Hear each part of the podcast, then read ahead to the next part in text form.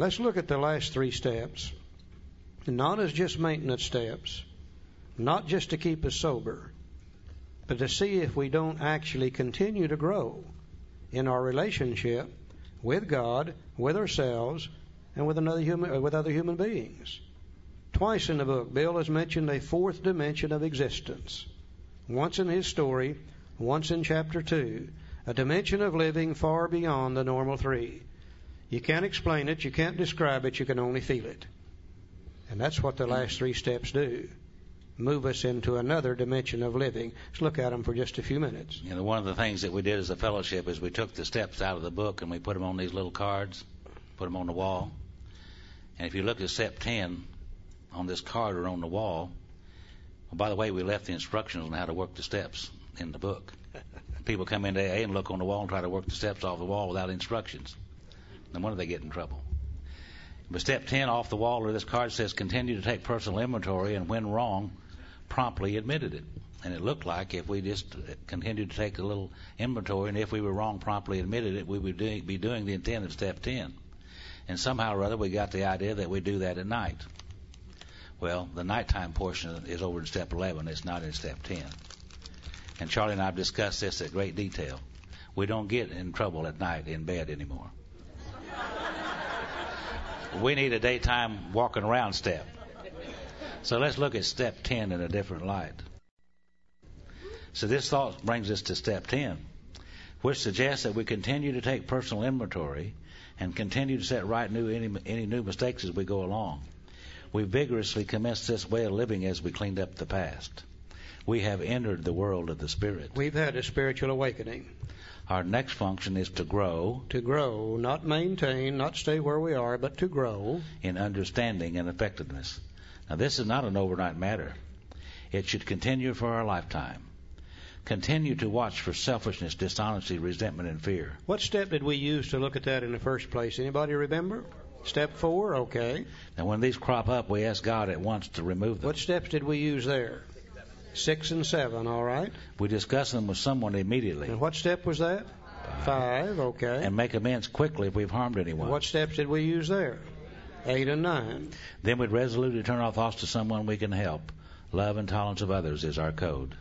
It looks to me like if we follow the directions in the book, that we will be doing steps four, five, six, seven, eight, and nine every day on a daily basis for the rest of our lives.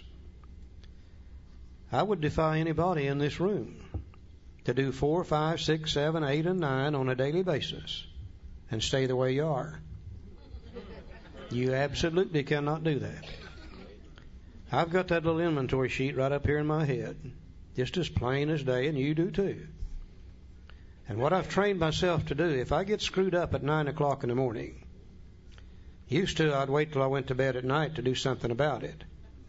Well, when I do that, I've wasted another day in anger and worry and depression and etc.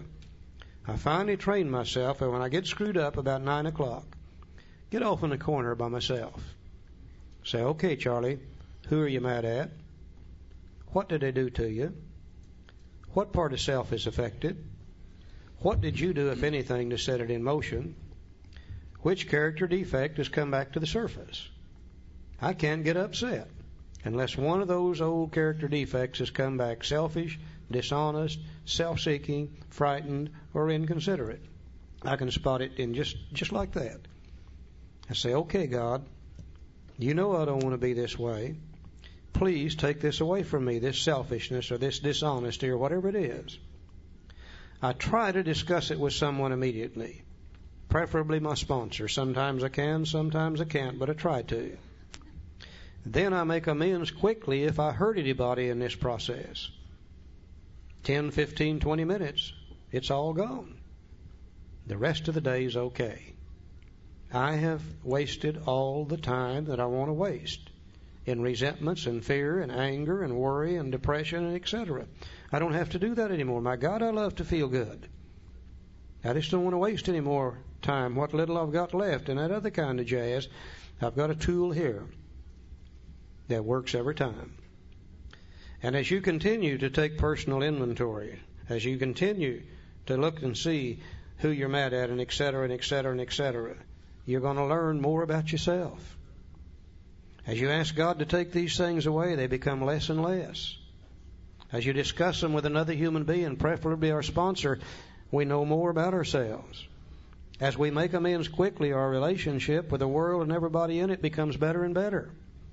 You can't do step 10 the way the book says and stay the way you are. You just can't.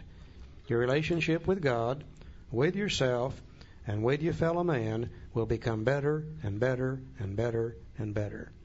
A new dimension of living that we never dreamed existed. Now be careful. This is just like six and seven. This is the other changing step.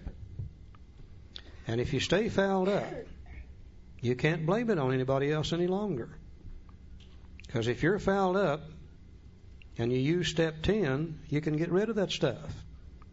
But if you stay fouled up and stay angry and worried and depressed and selfish and dishonest, it's got to be because that's the way you want to be.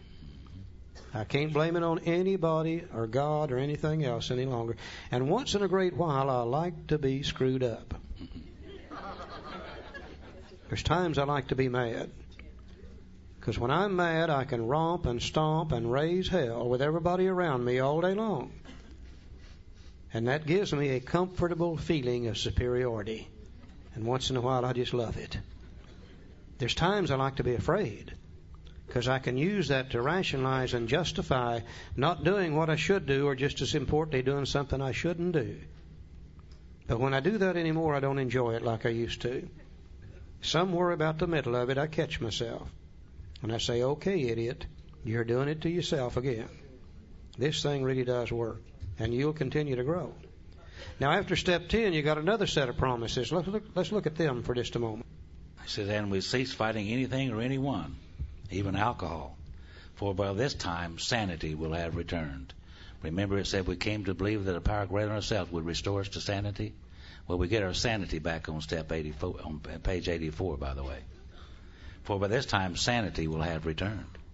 For we, we will seldom be interested in liquor if tempted, we recoil from it as from a hot flame. We react sanely and normally, and this we'll find that this has happened automatically. We can see that our new attitude toward liquor had been given us without any thought or effort on our part. It just comes. That's the miracle of it. We're not fighting it, neither are we avoiding temptation. We feel as though we have been placed in a position of neutrality, safe and protected. We've not even sworn off. Instead, the problem has been removed. It does not exist for us. We are neither cocky nor are we afraid. That is our experience. That is how we react so long as we keep in fit spiritual condition. And again, remember way back on page 45, it said that the main object of this book was to enable me to find a power greater than myself which would solve my problem. And somewhere between there and here, we have the first nine steps or ten steps to the program of Alcoholics Anonymous. And one day into six or seven or eight months of sobriety, I'm working these steps. I looked up one day and I didn't, I said, what happened to that desire of drink that I used to have? It's just gone. I mean, it was just gone, seemingly without any effort on my part. I found the power, and the power solved the problem. It was just gone. That's the miracle of it.